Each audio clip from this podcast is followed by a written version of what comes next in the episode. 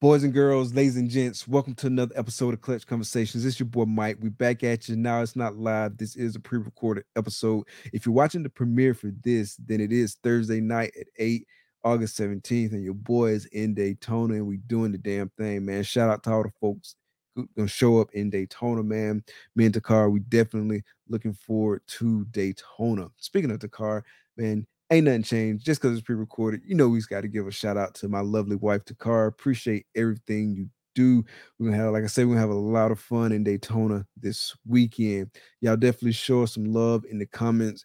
And don't stop there. Do us a solid and show the channel some love. Hit that like button. If you haven't already subscribed, hit that subscribe button and make sure you hook smash that notification bell so you can get notifications every time we drop a video on the channel. Shout out to all the people that's checking out the premiere right now. And also shout out to all the folks that will catch the replay. And shout out to the audio only gang. Audio recordings of Clutch Conversations are available on all major podcasting platforms.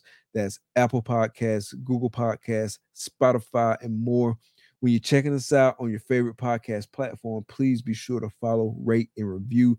It really helps us out. We really appreciate the feedback. Definitely appreciate the support. Speaking of support, if you're involved in this hobby in any shape, form, or fashion, make sure you're supporting US Art in USARK Florida. If you're going to be in Daytona this weekend, definitely check out the USARK auction. Um, I believe it's at 8 p.m. Um, but definitely, yeah, check that out. The links for both organizations, so both USARK and USARK Florida. The links for both organizations are in the description of this video. If you're not a member, definitely go grab your membership. If you're able to donate, donate what you can and be sure to spread the word about both these organizations that help protect our rights as reptile keepers. So tell a friend, tell a friend, tell a friend, tell a friend. We're going to do a real quick shout out to the sponsors. Big dreams start in small towns. Small Town Xotics is a family ran business that specializes in high quality ball python morphs, western hognoses, and select leopard geckos. They are proud members of USARK, US Art Florida, and the Orianne Society. Stay connected with Small Town Xotics on YouTube, Instagram, and Facebook. Witness their journey as they grow their business and showcase their animals to the world. Thank you, Small Town Xotics, for sponsoring the show.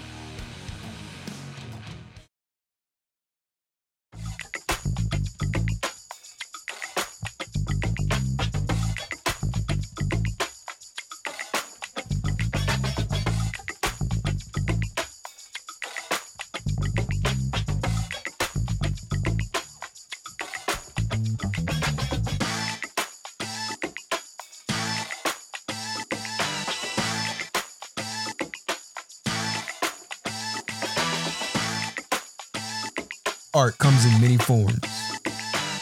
Armless Angels, it comes to life.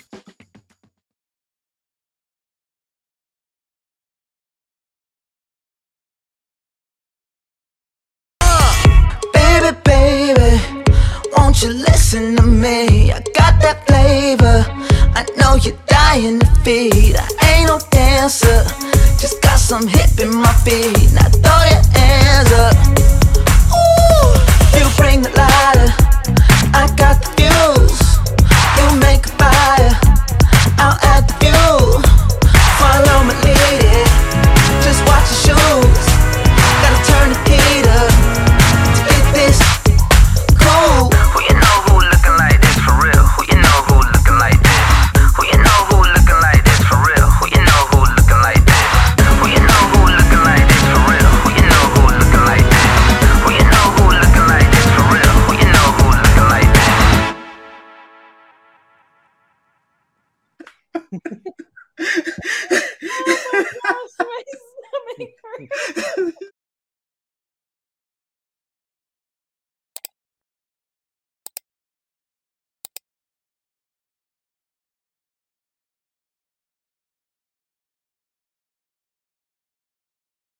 How you doing?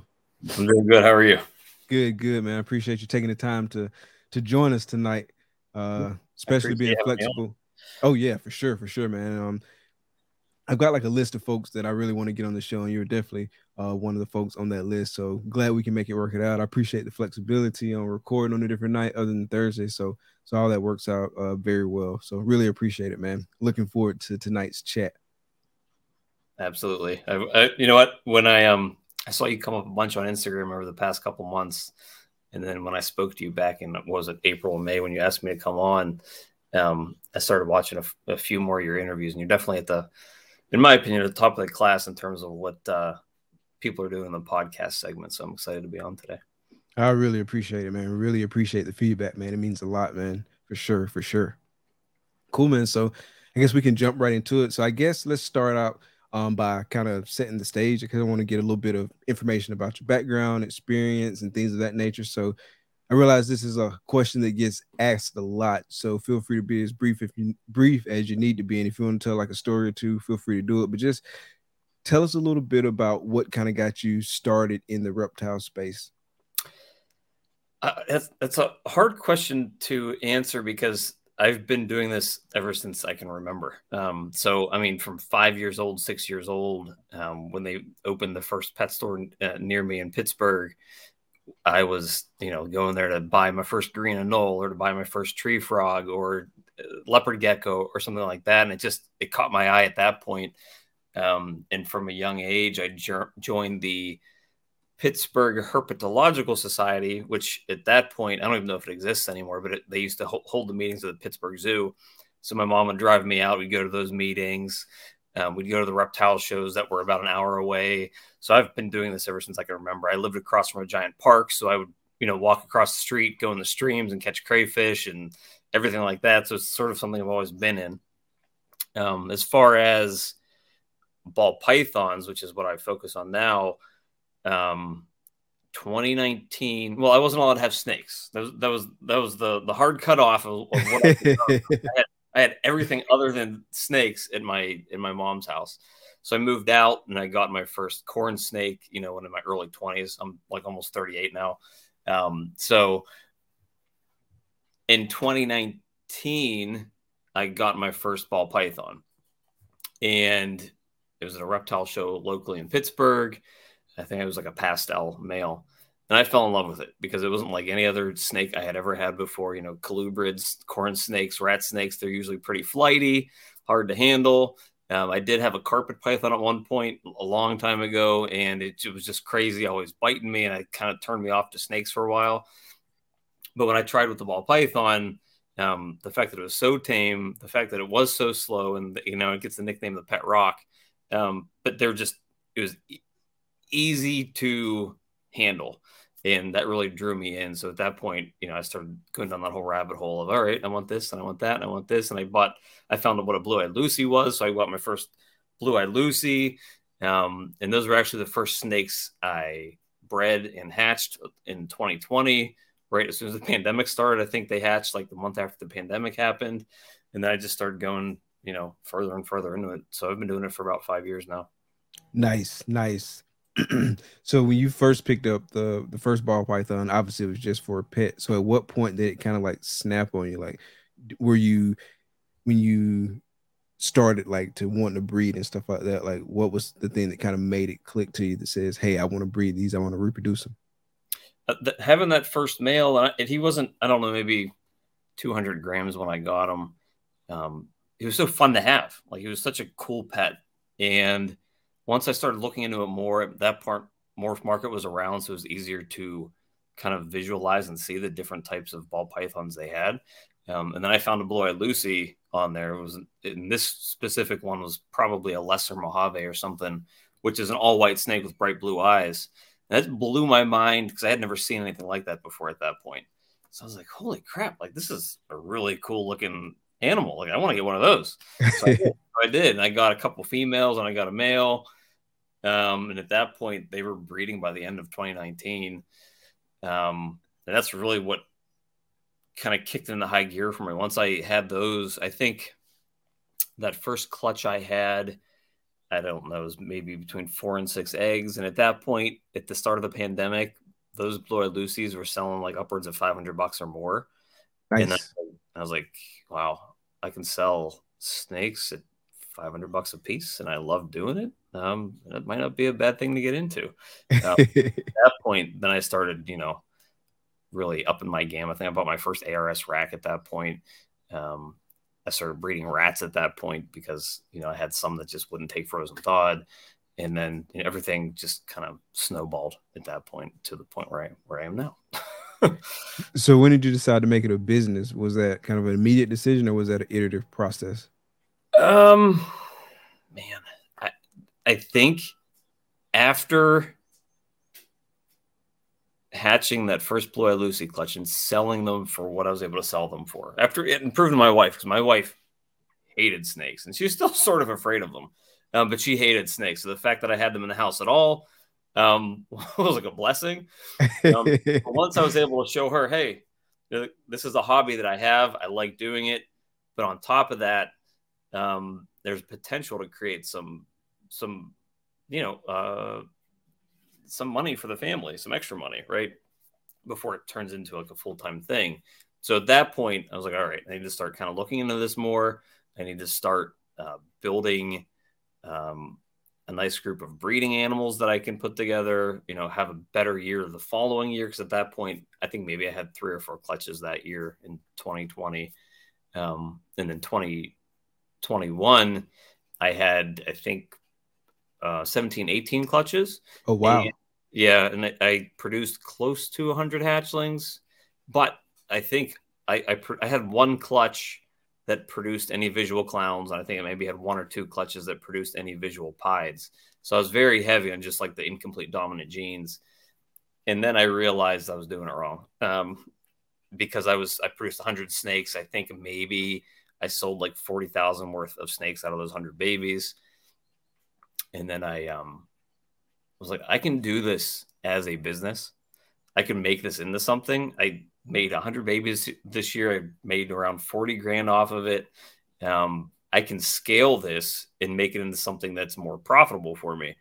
And then I started, you know, watching a lot more on YouTube.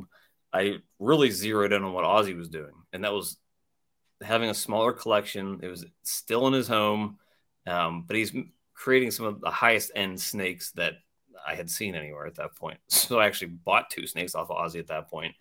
Um, and then I started selling all of my adult females from that season that didn't have any um, recessive traits that weren't pied or visual clowns, which was most of them, if not all of them.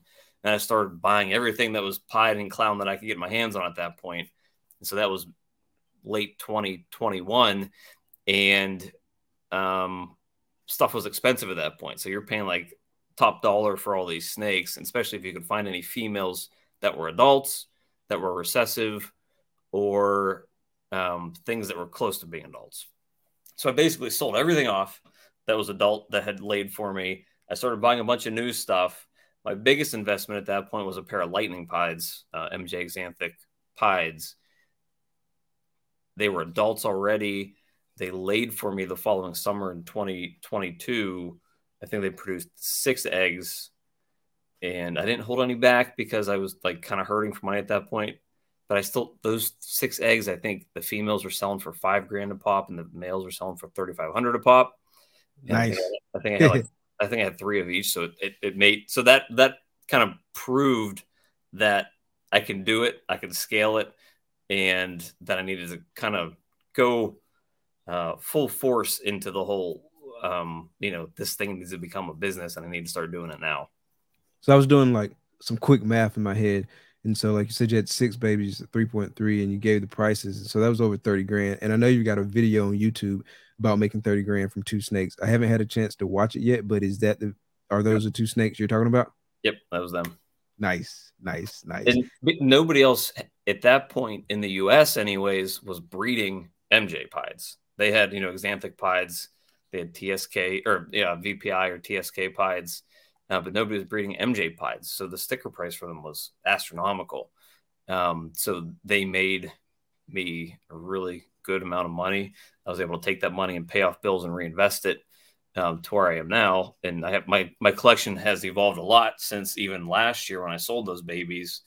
Um, but yeah, those were the two snakes that made me the the thirty grand there. Nice. And so you started out as Blind Strike Exotics. Is that correct? Yeah. And then you switched over to Snake Limited. Yeah. So last um about 12 months ago, it was like the end of August last year. For some reason, my Instagram account got deleted. Um, oh wow! Instagram never. T- so this was like five years of, or four years at that point of building this Instagram account. I had probably a thousand plus posts at that point. You know, thousands of followers, more than I have now, and they just deleted the account. Um, they didn't tell me why. They said it's going to be permanently deleted in seven days.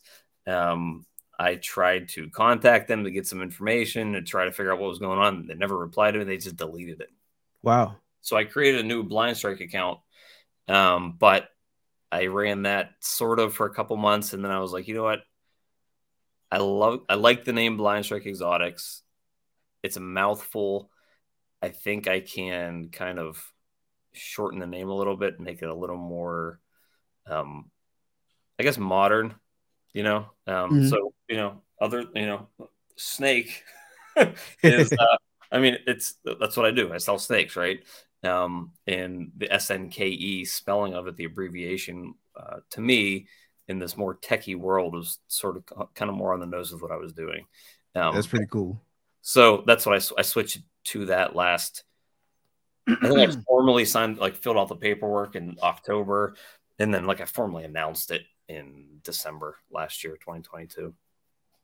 Gotcha. Yeah, I'm not gonna lie. When I was uh going through the process of getting my logo created, and like I was looking at like some color options and just kind of like how I wanted it to pop and kind of like the vibes and whatnot I want to give off with the color. That orange and black, like from the previous logo, that stuck out to me. So like that was the influence of why I went with the orange and black because I really liked how that looked. Yeah. So um, I I love that too. Um but I, I, like this too. I like the yellow and black too. It's nice. Yeah, like I had a hard time deciding to change that. Something I, my issue with that old logo was like the green eyes. Well, I like the green eyes and it was a nice color change, but I want it to be like just two colors. Um, the black and the orange, but I didn't like the black and the orange. So I started kind of drifting more towards this yellow gold color. Um, and it, it, I hate to say that the Steelers and like Pittsburgh has any influence on it being black and gold, but I guess it like subconsciously did. Probably um, does because that's that's where it ended up. But I, I like you know my like I like the way it looks on everything, even my my watch band here. Um, nice, you know, clean. it, it, worked for me. Um, so I, I just I I changed the color. I, I was trying to get more of a gold tone, um, but this works. And it, it I like it. I like it a lot. I'm not gonna lie. but I kept the same logo. I just changed the name. So that's kind of the other part of it.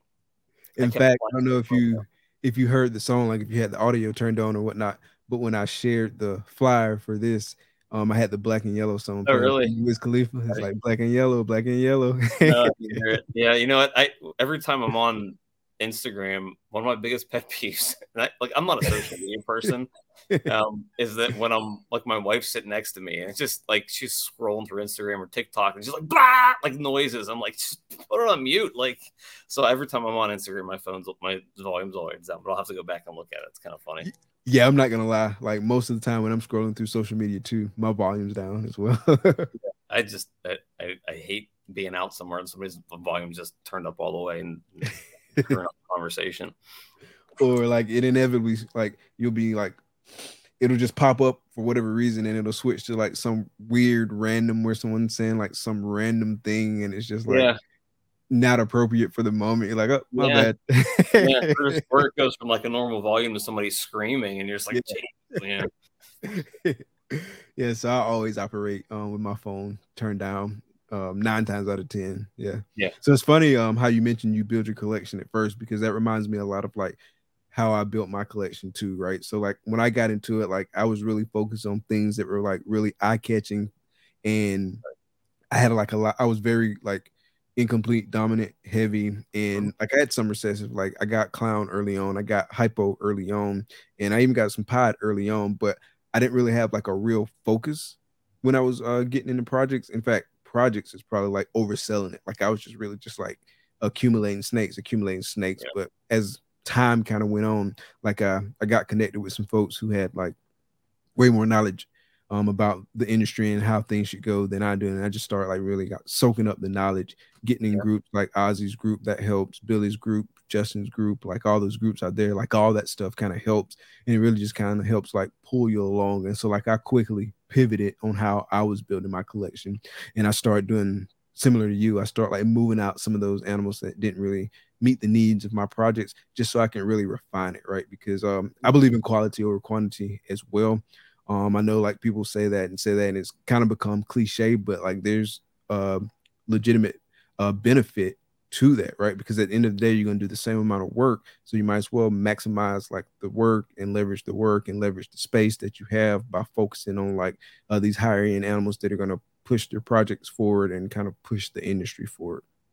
Yeah, and that was my my. I never wanted this to grow uh, to be something so big that I was going to require a huge facility, that I was going to require you know two, three, four employees. I wanted to be able to do it all myself. Um, I get quality control, I guess, kind of.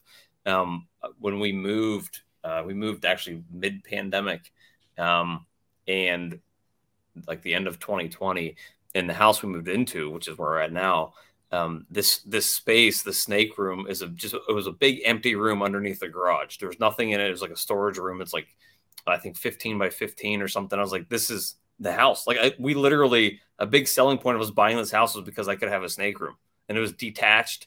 Nobody had to walk in here if they didn't want to. My wife didn't even have to see this room if she didn't want to. Um, so we literally half half the reason we bought this house was because I could have a snake room in it.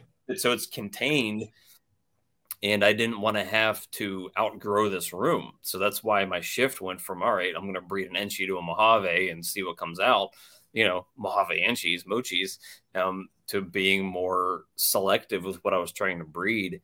And I even kind of redoubled down on that again this season. Um, I had a bunch of stuff that ended up not going for me towards the beginning of the year, and I sold off a bunch of adult females that just I didn't have anything to pair them up to. They were still pieds that had a couple genes in them. Um, but I was like, you know what? I'm not doing anything with these females. Um, I can get some good deals on better snakes because I didn't have a whole lot of DG in here at that point. I think I had like two snakes.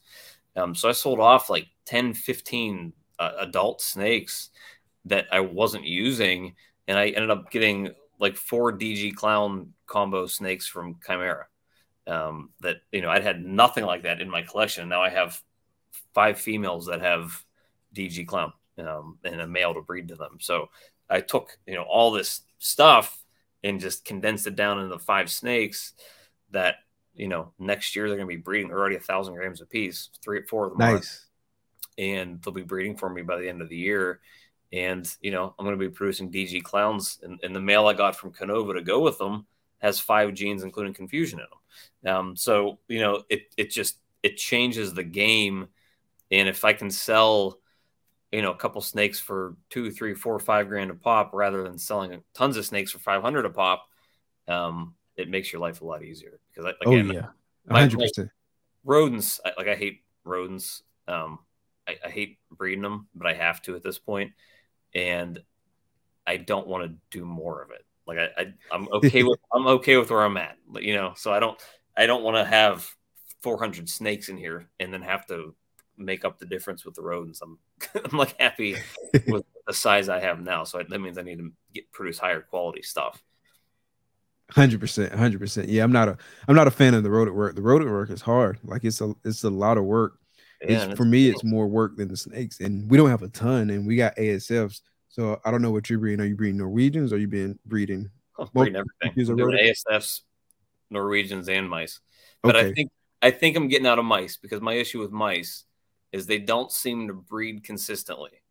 Um, and when they do, and I pull them out and I put them in the grow out tubs, every once in a while I have like a like a litter of mice that just don't survive and they all end up dying in the grow out tub.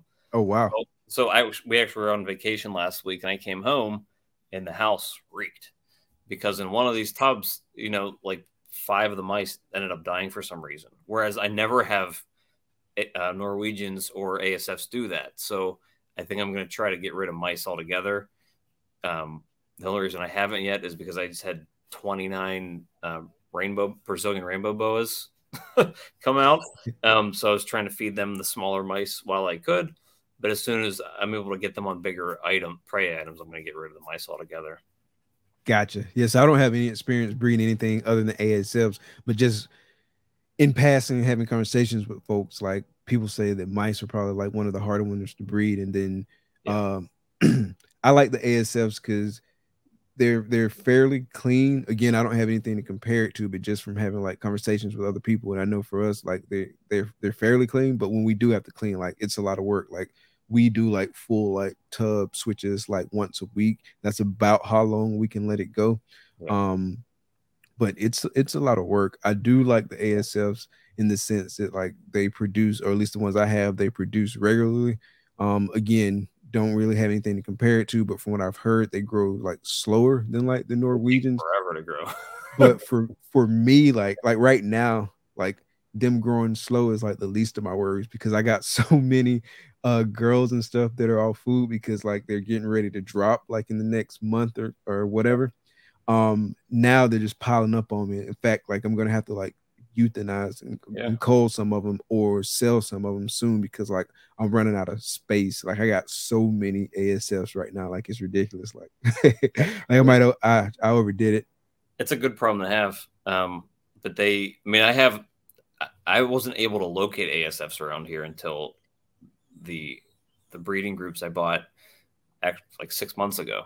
Um, since I started breeding them, I have maybe five or six snakes that um, would not eat for me like for months, and now they're taking like three or four a week religiously.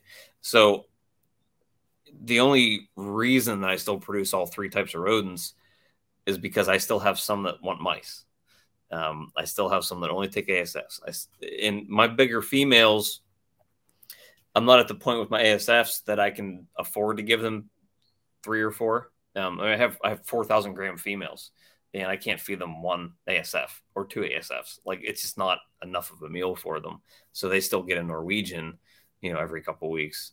Um, but I've I've cut back on Norwegian. I think I had I had a big ARS rack It has uh, six, uh 24 tubs in it, and I was using all of them to breed Norwegians. And now I only have, I think, 12 of those I use for Nor- Norwegians now. So I cut back Norwegians a lot because of how much um, the ASFs have made it easier. They're less, definitely less smelly. Norwegians are a disaster. They, they're so smelly such a mess. But uh, but ASFs are so nasty. Like they're so mean compared to the like. I could stick my hands in with my Norwegians or my mice and wouldn't take a single bite. I mean, I've I've been I've bled so many times from ASFs nipping me that it's insane. Like in in oh really? yeah, compared to Norwegians and mice in five years. Um, so I I don't like ASFs because of that. They're a little more aggressive. Gotcha. So we've Um, been fortunate um in that regard. Our ASFs, they're like super tame. Like I might have once, maybe twice, I've been nipped in like the over a year that we we've had Really? them. Yeah, like I won't rarely. hands there anymore.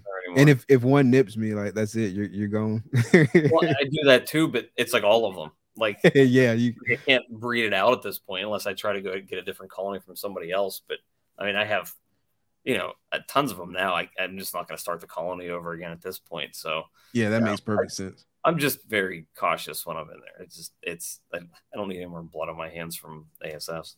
Yeah, I've definitely heard a lot of people talk about like just how nippy the ASFs were. I'm glad ours aren't like that because like like that would be a pain. Yeah, you're lucky. how many uh snakes are in the collection right now? Um, I don't keep count. I would say I probably have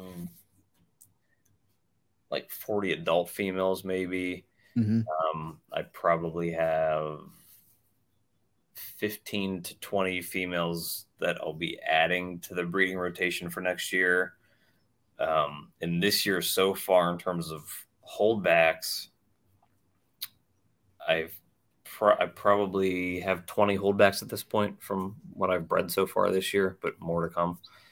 So, I mean, I, it's the stuff I'm keeping. It's probably around 100 snakes right now um, because I'm always kind of turning things over. Uh, the way I look at it is if I'm not using it, I don't have a plan for it, and it's not some genetic masterpiece, it's leaving. Like I don't keep it just to, to keep an extra mouth to feed here. Right. Um, if it's not serving a purpose, I'm just actually just sold off. Uh, I shipped them tonight. I had a, a dreamsicle male, a yellow belly pied het lav female, and a pied het lav female, all adults that I had no plan for. I wasn't doing anything with them.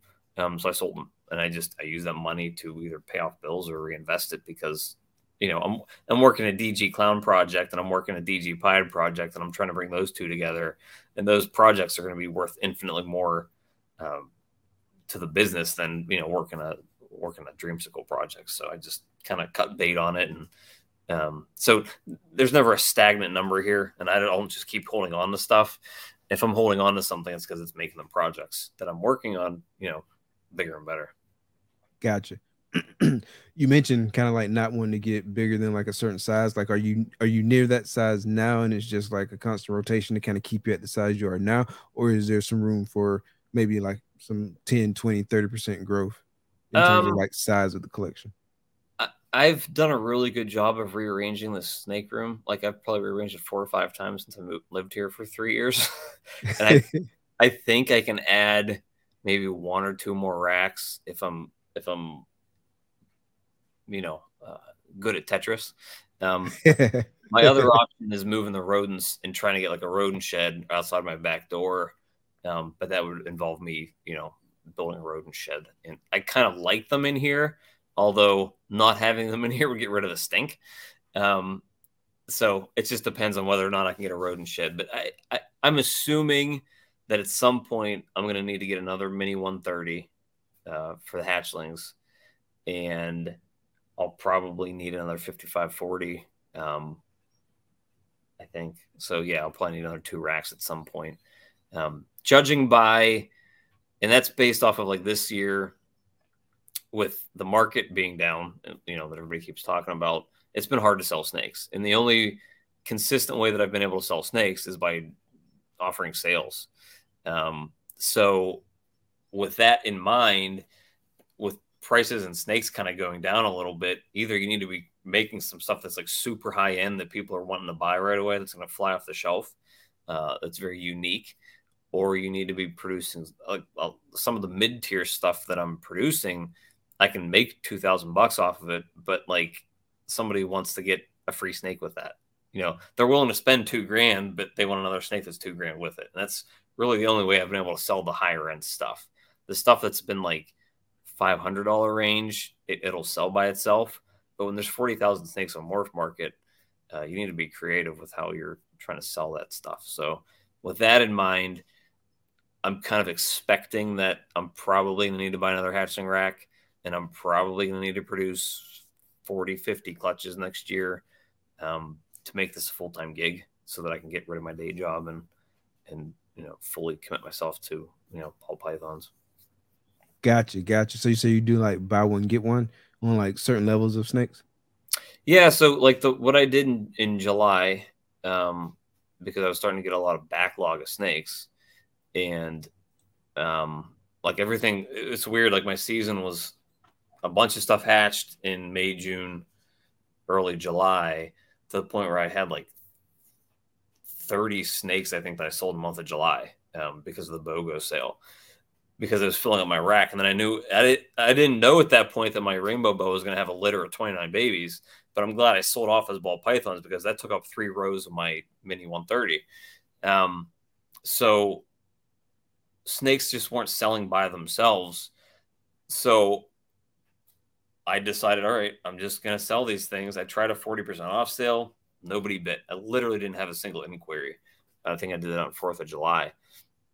So the BOGO sale, what I did was, you know, you buy a male or a female, whichever one's more expensive, um, and you get a, a, snake of the opposite sex f- free that's equal or lesser value. So if you bought a two thousand dollar female, you can get a two thousand dollar male for free, um, and vice versa. Um, so you know, most people I, ha- I have them priced similarly. I had a couple that I just put together as pairs um, with that reduced pricing, and it worked. And I you know, had a really good month last month. Um, I sold out, I think, all but five of the snakes that I had, and those five didn't sell because I think they're all males, and I didn't have anything else to pair them up with. Um, I, I, was low. I kept so many females back that I kind of ran out of females to sell. Um, but yeah, I sold all but five hatchlings last month. Nice. That's an interesting strategy. Yeah, and it sounded like it was very successful. There's forty thousand snakes right now on there. Um, there was over forty at the beginning of the year. It dipped. I, like I watched this religiously because I need to know what what the competition is, right? And it was dipping. I think it was below thirty eight thousand for a while, but it's inching back up to forty again, which because everybody's clutches are People hatching. are hatching stuff now. Yeah. And so if I'm like I'm not producing it like anything that's real low end. Like I produced, I had a couple clutches, and like my worst snake that came out of it was a double het clown pied uh, with no other genes in it. So that was a hundred dollar snake. So I was just trying to get rid of it because it didn't do me any good sitting here in the snake rack. You know, I, I was every week it sat in here. I was wasting a couple bucks feeding it and it was taking up shelf space. So I wanted to just liquidate that sort of stuff. And the nicer stuff I was producing that was, you know, a pied het ultramel that had three, four, or five extra genes in it. It nice. may have, may have been a three or four thousand dollar snake last year, but it's not now. And people weren't even willing to buy it for two thousand this year. So you dangle a carrot and hey, buy this powerhouse snake for two grand and you get something similar for free. And it worked. Um, so, and I don't know whether or not that's in my best interest, but you know, I can either sell that snake for a thousand bucks or sell it for two thousand and give somebody a free one, right? I just think the strategy of hey, spend two thousand bucks, spend a thousand, and I did it with all snakes, so it wasn't even just the high end stuff; it was everything from five hundred up to two thousand. Um, it sold everything, and that's what mattered to me. Is that you know that those thirty snakes I sold, those thirty snakes cost me at least a dollar each per week uh, to feed, and they're taking up rack space.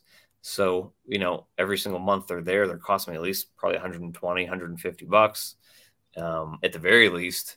So, you know, I could have sat on them forever and ran out of rack space or just get rid of them and pay off whatever bills I had. So I chose to pay off my bills. Yeah, that makes that makes great sense. Great sense.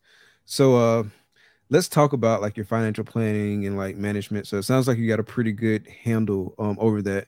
You mentioned earlier that you wanted to do this like full time. So what does the plan look like? Um, do you kind of have it laid out, um, or kind of based on current thinking? Like where are you at with that? Um, this year really threw a wrench in everything. I think, um, because as of last, I mean, so two years ago, you know, I, I had 100 snakes and made 40 grand. Last year, I think that was the lightning pied clutch. I think I produced only four clutches last year because I sold all of my adult females from the year before, and I made between 35 and 40 grand from those four clutches of snakes. So this year, based off of what I was breeding and how many clutches I was expecting to have, I was like, man, I could be making half a million dollars. Like realistically, I was I was projecting that I was gonna be making three to seven hundred thousand dollars, depending on what everything sold for, what my odds came out as. Right. Um, I have more clutches than I've ever had before. Uh, I'm gonna have more hatches than I've ever had before, and like I this year's just destroyed all that. Like I'm not. I I I would at this point hope that I can clear six figures, but I don't think it's gonna happen. Um, so my projection went from being a half a million this year to being like maybe six figures, maybe. Um, so my plan was all right. You know, I need to get rid of a lot of these females that are just pied, you know, uh, past. I had like four pastel pied females, so I got rid of them all. I kept one, um, and things like that. And that's when I started buying the DG clowns. I bought, you know, I have a pastel Enchi DG clown, a pa- two pastel DG clowns, a super pastel Enchi DG clown. Um, these are all females that are going to be breeding next year, and that's when I like, I need to get some more snakes in here that are going to produce some higher end stuff so that I can raise the floor a little bit and I'm not just trying to BOGO everything. So, you know, the plan was this year for this year to be the year that gave me uh, my clearance to quit the day job, but it just all fell apart. um, which was kind of a kick to the nuts. Um, but you know, th- I mean, this is still what I want to do. Um, so it's kind of just kind of pivoting and figuring out what works and, and, doing the BOGO sale was something else that I never ever planned on doing. Um, but you know, the you know, the the money I made there was basically cut in half by having to do a BOGO sale, but it sold those snakes and it got me new customers. Right. Um, and it, you know, and on top of that, you get new customers and those people are happy. Hopefully they come back. Um, hopefully not on a BOGO sale. You know, maybe they're so satisfied with the purchase and with the service. Um, so I would hope that next year, um, because of what I'll be producing next year, um, next year's like my my my year where I can say, hey, I'm comfortable doing this. Um, I can quit my day job and focus on this 24 7 because there's a lot of facets of it that I don't think people realize. Um, you know, it's not just producing snakes, you know, it's the social media aspect of it. Um, it's building the following. Um, you know, it's being on Instagram and being on YouTube and all those little things kind of add up and help you build your business. And on top of that, you need to know how to sell your snakes. And I think that's the one thing that um, benefits me the most is that I'm willing to make a deal. And I sort of changed my sales policy uh, early in the summer when I realized snakes weren't going to sell themselves anymore, like to to being, you know, all offers are welcome. Um, meaning, if you see a snake listed at a thousand bucks, um, send me an offer, and there's a good chance that maybe I accept it. Um, don't be afraid. And, and, previously, I was actually the exact opposite, and that was if it's listed for a thousand bucks, you're paying a thousand bucks because the snakes were selling themselves. Right. I didn't. I, I didn't. They just, you know, I think when I started doing this five years ago, there were under ten thousand snakes on MorphMarket. Um, so if you had a dreamsicle for sale, there were only a handful of dreamsicles. You know, so if you had it listed for two and a half grand, you're selling it for two and a half grand. Um, now uh, you know, you have to be competitive and you need to be willing to make a deal with people. Um, so, you know, the other aspect of all of this is I'm willing to make a deal and I want these snakes sold. I'm not in the business of, of holding things until, um, you know, I become an old grandpa. I'm in the business. I'm in the business of selling snakes. So that's what I'm, that's what I'm doing here. So, um, th- I think that's benefited me greatly. Um, I've talked to quite a few people that are having a hard time selling snakes, and I've kind of given them my point of view on it.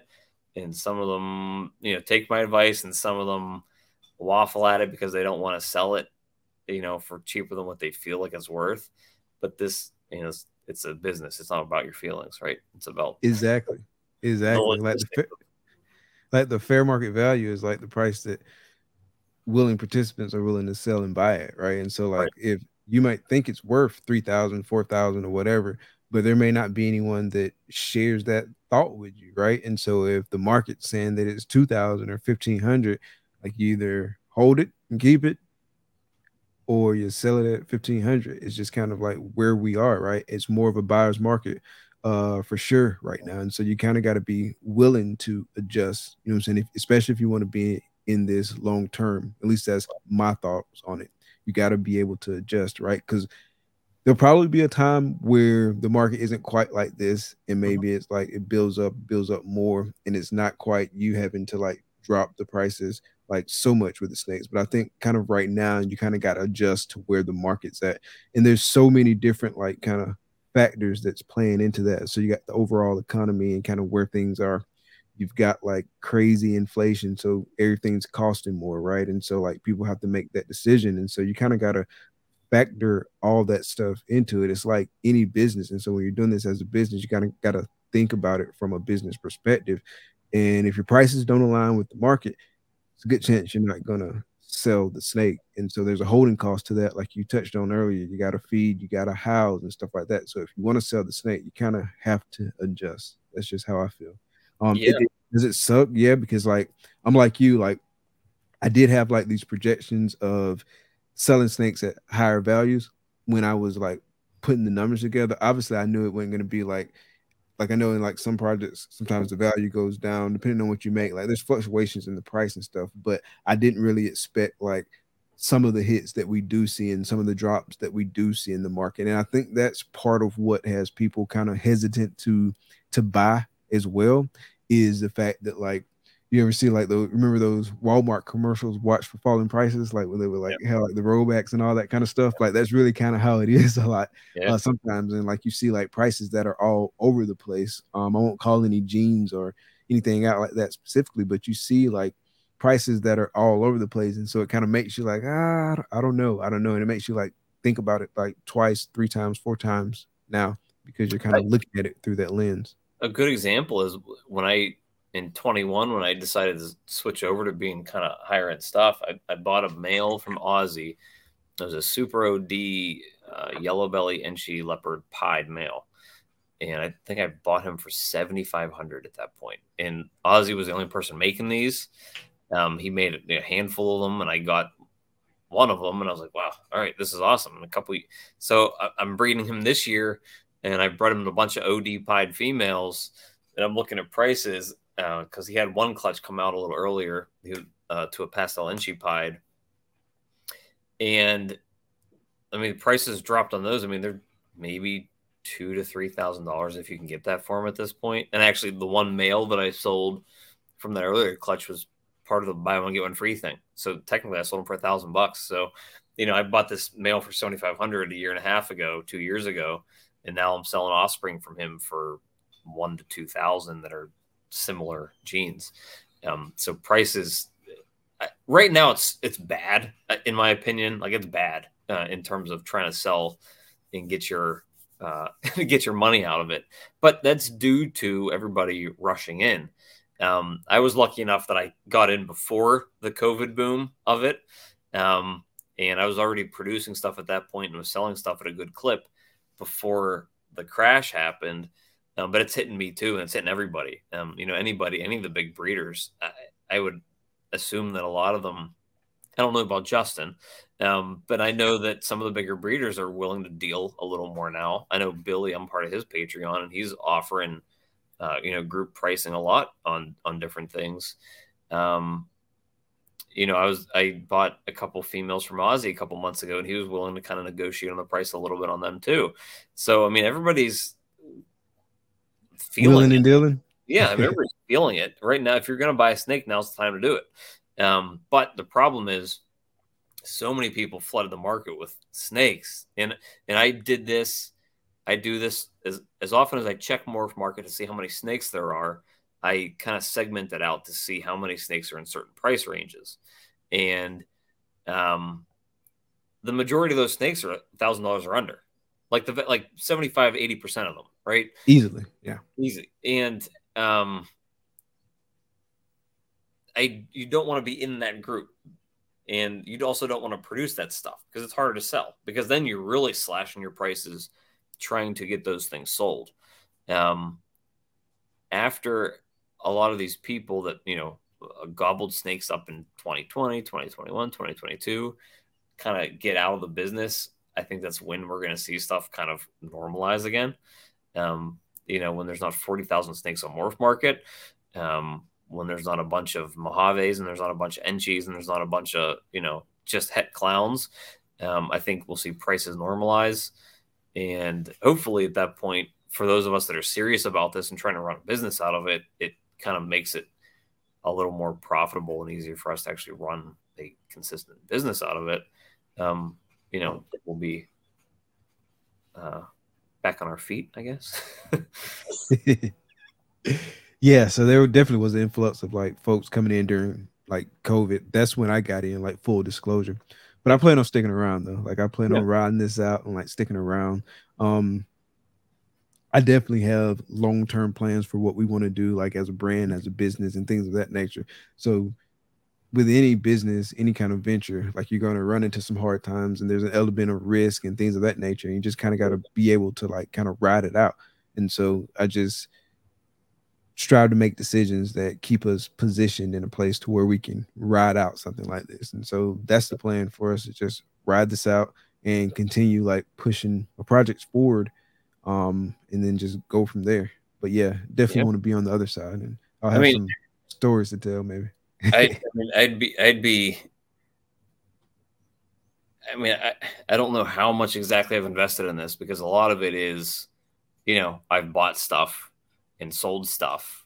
Um, so I don't know the exact amount of money that I've actually physically put into this because some of that money is like recycled. Um, but it's been over 200k in the five years I've been doing this, and like it, it's at the point where I, like it can't fail. You know, like it, it needs to work for me which is what I'm constantly trying. I'm not in the position where I can say, okay, I bought 20 snakes and I spent five grand on them. Um, this sucks. I'm getting out. I'm going to sell them to somebody for 500 bucks. Like this is this is something I'm I, I'm in. You know, I'm in 100. percent I'm working every day to build Instagram, to build YouTube, to build my Patreon, to produce better stuff, um, to get new customers, to f- try to find new ways to you know expand my business um, that's the only way you're going to survive and that's with anything. It doesn't matter Yeah. if you're a construction worker or a snake breeder you can't just assume that you're going to get work. Like you need to work to get customers. Exactly. that's where all these people are failing is that they're not putting the work into it. They assume that it's going to be easy money. And it was for you know a year or two it was easy money. Um i've been on both sides of it. I was in before covid happened i was selling during covid and now i'm here afterwards. And it was absolutely easier to sell in 21 in 22 um, but now that everything's come back down to earth or kind of below earth um, it's not it's not the same thing. It's it's a lot more difficult. And if you're not ready to deal with that um, you're not willing to pivot or adjust you're gonna get- you're gonna sink. It's it's hard. Yeah, I do feel like how easy it was to sell stuff back then kind of lulled a lot of folks into like a false sense of security. I was always going to be like this, but it's not like I mean there's there's work that's involved in- and there's a lot of work, especially like when you're balancing um a full-time job and doing it like there's a lot of work, there's a lot of like sacrifice and stuff like that that you got to make. You sometimes you got to miss sleep. Like there's all kind of things that you got to that you got to put into it. But if you want to succeed long term, you got to be willing to do what it takes to succeed. It's not just easy. I mean, maybe for some folks it's just easy, but for for me, for us, like nothing ever, nothing's ever been like just super easy that was like worth me putting in my time to get it. You know what I mean? Like, um, if it was something I wanted, like I had to work for it, I had to bust my ass for it, and I had to make like sacrifices. That's just that's just part of it, right? yeah i mean i've Nothing I've, new here. I've spent every single penny that I've had extra on this over the past five years. I mean, I we really haven't taken vacations other than you know we went to Ocean City last year and that was kind of a cheaper vacation and um you know we I just came back from a vacation but my it was my dad's 70th birthday and he he rented the Vrbo house um so it was really just gas money and get so like like I've we haven't been spending money because I've been trying to build this into something where um I have expendable income that I don't have to worry about money anymore. Um, because I I have a day job that I and I, I run. I have an IT company. It's a small business. I have a couple clients, and luckily it pays the bills and gives me some extra money uh, to be able to build my snake business. But I'm at the point now where I can't keep investing a, a ton of money into uh, Snake Limited. Um, the things I have now need to start kind of paying off um, because I've I've put I put a lot of a lot of purchases on credit cards. Um, I put a lot of purchases on PayPal credit because you can get zero percent financing through there. Um, I opened up a bunch of new credit cards when I switched to Snake Limited that gave zero percent financing for twelve months. So I was smart about how I was uh, making some of these bigger purchases, but it's still debt, right? Um, Right. So when I'm, you know, doing months last month where I'm doing BOGO sales so I can make 15 grand in a month or something, that's not, it's not money in my pocket. All it's doing is paying off these snakes I bought six months ago. Um, so, I mean, it's, they're big sacrifices. Um, again, luckily my day job pays the bills and al- allows me to, uh, you know, start building this business more, but it's not easy. I mean, the only positive between, you know, with doing this and having my other day job is that my desk is a foot outside of the snake room. So I'm either at that desk doing my IT stuff or I'm in the snake room doing snake stuff. And I can do both at the same time uh, most of the day. So it makes the actual physical work in the snake room a little easier. Um, you know, if I'm in the middle of cleaning rats and I get a phone call, I got to, you know, take off my gloves, throw them away, go out and, you know, go answer the phone call, work on whatever the IT issue is, and come back in and pick up doing, you know, cleaning rat crap again. Um, so it's a lot of juggling and multitasking. Um, but yeah, I mean, it's it's. I love doing the ball python stuff. I, that's what I want to do full time. But it's definitely it makes it hard. You, you can't with any business. You can't just pick up and it's not just going to work. You need to work at it. And a lot of the people I talk to that are getting into it, what I tell them is, look, like you can't do this for five years and not have social media. Like people have to know who you are. Like you can't just start buying stuff and never talk to people or never interact with people. Just if you plan on doing this as a business, you need to get on Instagram. You maybe don't have to do YouTube, but you need to get on Instagram. You need to start posting stuff. You need to start liking stuff. You need to start following people. You need to start interacting with people. That's how you start building up your brand. Um, and show your face. Yeah, yeah. I mean, honestly, I think that uh, that's part of my biggest issue is, um, in terms of branding, is I'm not. I'm, more of an introvert. Um, you know, I love talking snakes and I'll talk to anybody about it. But I'm more of an introvert, and um, you know, there's a lot of there's a lot of big personalities in the ball python world, um, and there's a lot of people that are a little more extroverted than I am. And I think my my biggest issue was that it's just that I'm not as outgoing as other people. Um, so while a lot of people know who I am from my YouTube channel, um, and I, and from Instagram, probably to a lesser extent, um, I think that's hurt me the most, and that's kind of the one thing that I struggle with is kind of, um, you know, not being so introverted.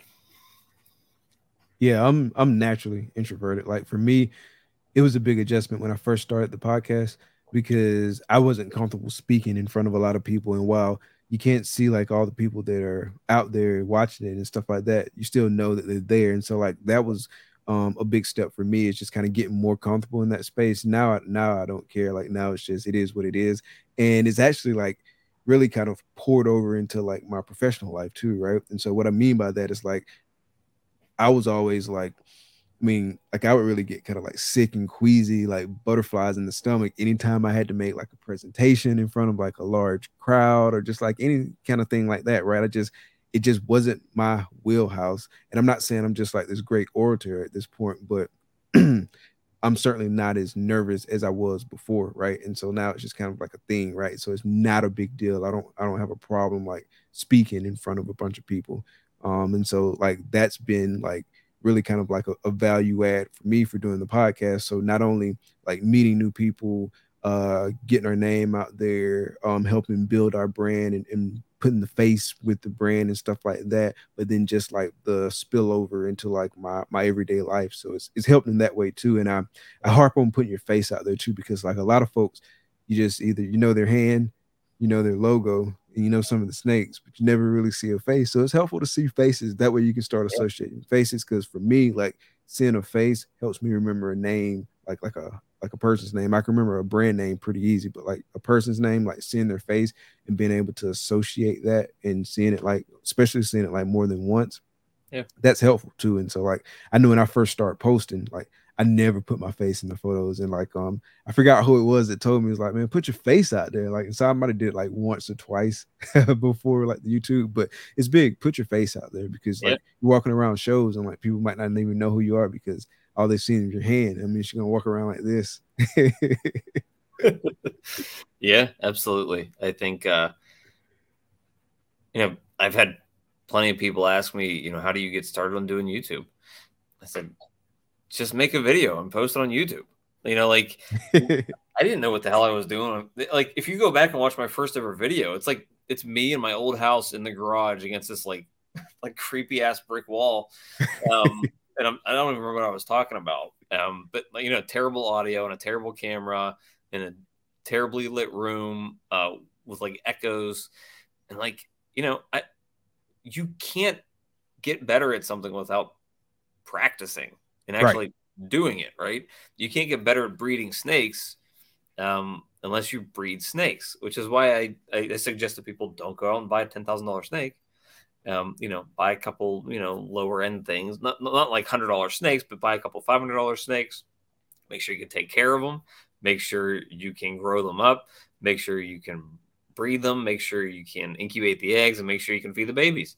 Then get into it, you know. Um, but you still got to practice all those different skills, and you know, YouTube or Instagram. Those are you know some of those things where I'm you know I'm learning different things about Instagram all the time, and you know the algorithms change on social media as well. Sometimes they want um, sometimes uh, static photos are working better. Sometimes reels are working better, and that stuff changes all the time. And you got to figure out what, what works better for you. But again, you have to actually do those things. You can't just get better at them just by always just by studying, just by asking questions, you actually need to physically do it. Absolutely, hundred percent. So, kind of along those same lines, and you touched on this earlier. So, you've got a Patreon. So, speak to like how your Patreons um laid out, like what tiers you got, what you're offering in those different tiers. Yeah, so I just started it last month. I believe it started in the beginning of July. Um, my whole goal with it was to find an avenue to speak to the people that really need my help. Um, and you know, I, I, a lot of people scoff at Patreon, uh, um, saying that you know you're charging people for advice, but you know, time is money, and that's the way I look at it. It's a business, um, and I want to help people, um, but I don't have unlimited time. Right, the people that are willing to spend money to join my Patreon uh, want to learn and want to understand this better. Um, and they want to have somebody to sort of mentor them. And I've had quite a few people over the years say, Hey, you know, do you mind mentoring me? I'll pay you a fee. Um, and I said, I really don't, wouldn't know how to do that or where to even start. And I'd feel bad charging you money for it. But I'm sort of using Patreon as that. And um, so the way that I looked at Patreon was there's a lot of, um, you know, Billy does it, Ozzy does it, Justin does it, and they've been here for two decades doing this stuff. And I learn stuff from Billy all the time. I'm on, I still, I'm still in his Patreon now. Um, the difference that I've seen with them in from stuff that I can offer is I haven't been here for two decades. I'm I'm ahead of where most people are that would be joining my Patreon in terms of growing a business, but I understand the pain of building a business. Um, and I'm still in it. And I think the fact that I can empathize with that, the fact that I'm working through those things in 2023 um, offers a different perspective. And I feel like kind of offers different advice compared to what some of those other Patreons can do. Um, so like my, I have two tiers at this point, a $25 tier and a hundred dollar tier. The $25 tier, um, you know, gets access. I don't, I don't do like fluff posts. I try not to, um, because that's what I really use Instagram for. Um, but like the $25, um, tier gets all the posts in Patreon. I don't like block out any posts in Patreon, um, for different tiers and that's stuff like I offer business basic tips, you know, either their videos or through text and simple things. Sometimes as simple as, you know, uh, if you need stickers, go through Sticker Mule. Um, you know, I buy these through all the time. They offer sales every other week. Um, or this is where I bought my ultrasound from, or this is how I set up my lighting setup for uh, taking pictures of hatchlings. Um, something that I just figured out don't store your rat food inside. Um, I kept it in my garage, and I bought like twenty some bags from um, a, a, store up here that's like Tractor Supply that sells the Kalmbach rat food.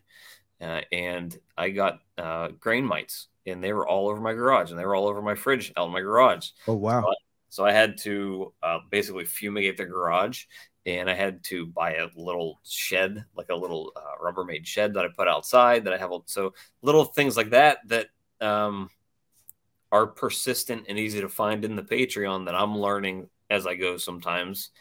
Um, that's what goes that's what everybody sees.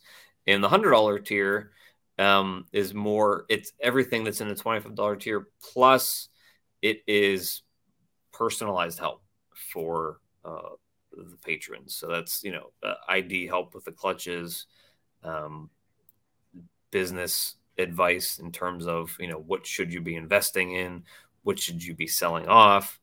Um, where you should be investing in infrastructure for your business and things like that. Um, and if once I get more patrons in there, I'm going to be doing live Q and A's or live streams, you know, monthly or biweekly as well. But uh, at this point, I only have three people in there. I'm hoping to build that, um, but it's uh, it's growing slowly, but it's getting there. And you know, for a month, I'm happy with the three the three uh, people that are in there. Two of them were past customers, and one of them's a recent customer. Um, nice. So they're people that you know I have relationships with. Um, and hopefully they're finding the stuff that I put in there to be useful. Um, then I do the you know the other stuff where you know you get first dibs you know on new clutches and new animals. I'll offer the sales that I post on Patreon before I put the sales up you know on Instagram or on MorphMarket. Um, so they get all the perks that most people give out. Um, but it's, I think what I offer is just a different perspective on running a business in, in terms of, you know, doing this for five years. I feel like I've been pretty successful. Um, I understand the business. I understand how to build it. Um, you know, I'm still going through those growing pains. I'm still trying to get to the point where I need this to be, where I want this to be a full time job, and I feel like that is uh, can be a huge benefit to people that are just starting out or just two years in or three years in or, or even five years in that still haven't figured it out. Um, and that's I, I want to help people. I love talking about snakes with people. I love talking about business with people. I'm very uh, you know money oriented in terms of how I'm spending my money and how I'm running the business. And those are the sorts of things that I uh, want to translate to people um, in the Patreon. And again, I also look at Patreon as sort of like another avenue of building this business of building Snake Limited. Is you know if I can build a big um, patron base in there, I can invest more time into it. Um, because if I'm if I'm getting more funds from that, um, and I can take more time away from the day job, then I can put more into it. And like I know Billy, Billy, and you are you still in Billy's Patreon? Not currently, no. Okay. I mean, I don't, I don't know how he has time in the day to spend the time he spends on Patreon, but he does. Um, he, he must never sleep because, but, but he has a huge base of people in there now, and he's making decent money for it. So it makes sense to you know invest time into it, and that's the kind of the way I'm looking at it. Is if I have a captive audience of people that want to hear what I have to say and can learn from it and grow from it and build their business from it, then I want to talk to them. You know, like I don't want to spend tons of time on YouTube where there's everybody and their mom that just have dumb comments to say, you know, like don't keep snakes in tubs. That's jail for snakes. Like I don't want to interact with those people. I don't want right. to have a conversation with them. And I've actually started peeling away from YouTube because of stuff like that. Where I used to put out 10, 15 minute long videos. Now I'm just like, I'm trying to do them like quick. I'm doing like four, five minute, 10 minute at the most, unless there's something that requires a long video. Um, because I don't want to be wasting my time on it anymore. It's not valuable to me. And to be honest, with the three patrons I have, I'm making more money on Patreon right now than I am on YouTube every month. So it's not you you don't hit your audience all the time. And with Patreon, I want to get in front of the people that want to hear what I have to say, and I want to invest my time in them. Um, so that's what my Patreon's all about. Um, you know, people that want to learn, people that want to grow their business, that's where they should be. Gotcha. And that Yeah. makes perfect sense. Perfect sense. Uh yeah. I can I can tell you you don't make a lot of money on YouTube. No, it's, it's hard. And, and, and views, I can't, you know, I can't figure out whatever those algorithms are and wh- what gets views and what doesn't because I've been making the same exact content um, for five years. Uh, you know, I've gotten better video quality, better lighting, better audio, and I've tried to kind of trim down how I my my video process and my editing. But I mean, I had a video. Oh man, I forget when I posted. It was either the beginning of, I think it was probably the beginning of 21. It was like my top five biggest ball pythons. For some reason, that was before I was even monetized. For some reason, that video took off, and it basically was the reason I got monetized. Ton of views nice. um, in terms of you know ball python videos, um, tons of watch hours, which took me over that limit to get monetized. And for for a while there, it was kind of steady and it was nice. And I was at the most I was ever making was like 200 bucks a month off of it. Um, and I was like, I mean, it helps pay the bills a little bit, right? I might pay for my snake food for a month. Um, but now, I mean, it's it's like sunk so far that you know there are months where I'm making under 100 bucks from it, and on average, it's like 130 bucks.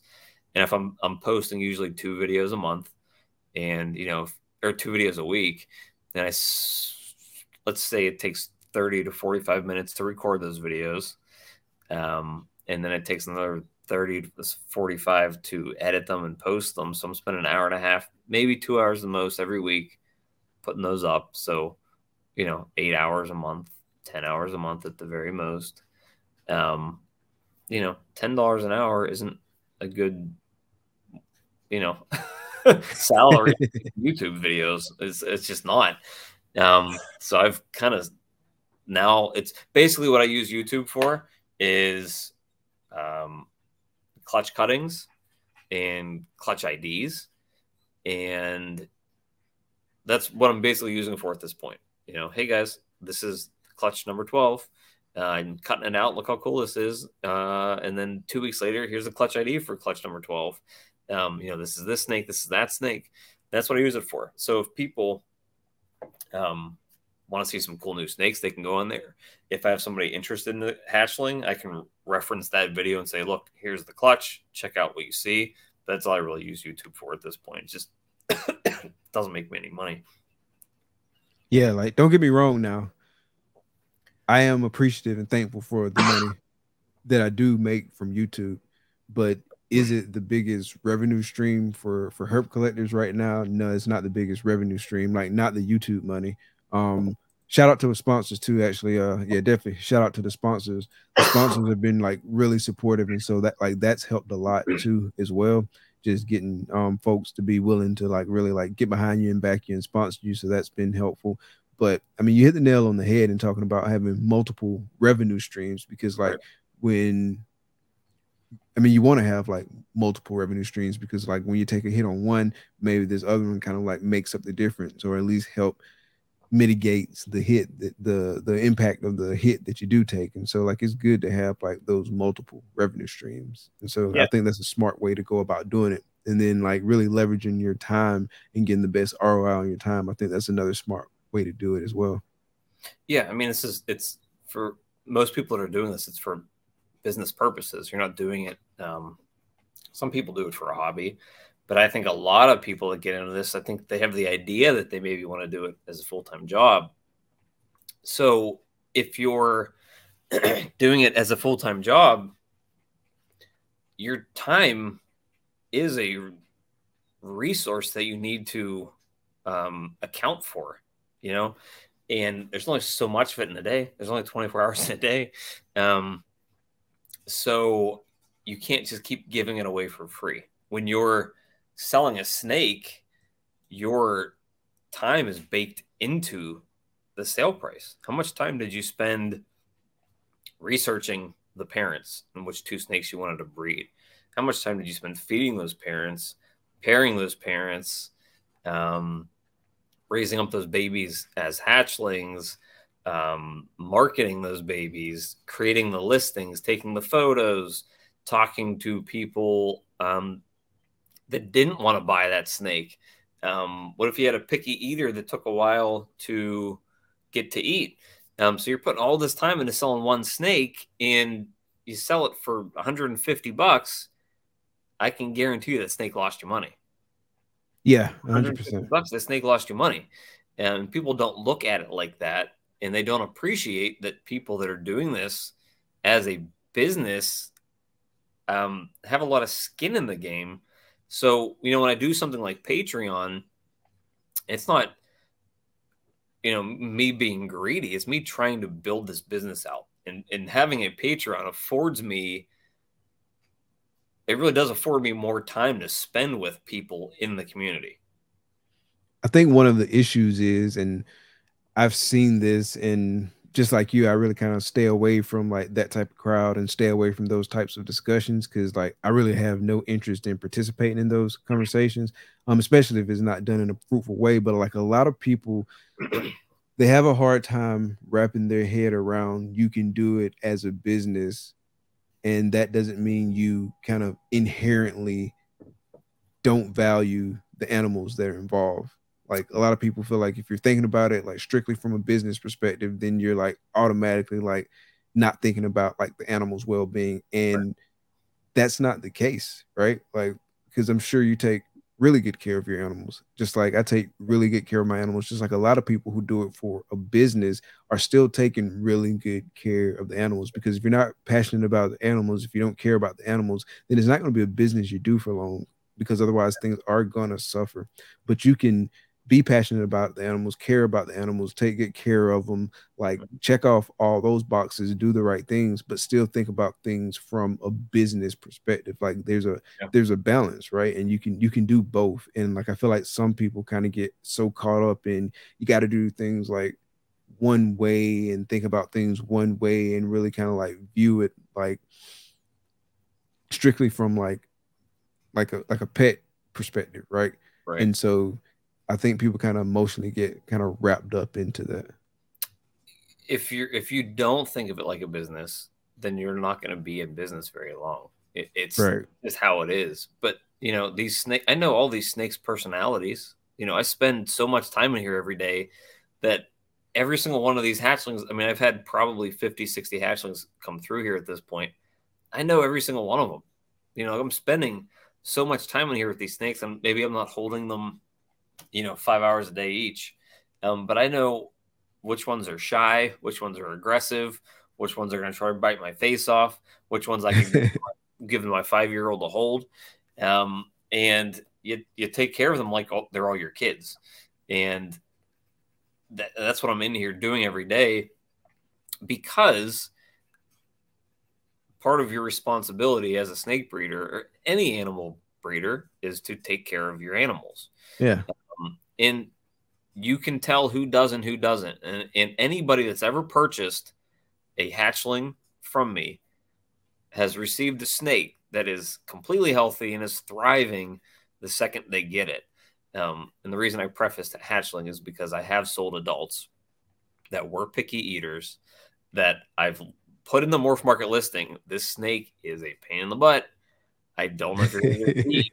I'm just letting you know now. It's like as is. Do not come back and tell me that it's not eating for you. Um, but At I should put it all out there. But yeah, I mean, I, am always honest about it because I don't want I don't want it coming back to me, which is why I have a five star rating on MorphMarket with 130 plus reviews. Um, but the hatchlings are always eating, um, and they're always healthy, and that's how you get customers to come back, and that's how you get five star ratings, and that's how you get perfect ratings um, and perfect reviews because you're selling stuff that's healthy. And these snakes wouldn't be healthy if I wasn't caring for them properly or if I didn't care about them at all. Um, so, you know, that's only a part of it. And the other part is running it like a business. And if you're not running it like a business, then you're not going to be in business long. 100%. 100%. So I do want to take a, a brief pause for the calls. Um, we're going to play the sponsor video and then we'll be right back. Awesome.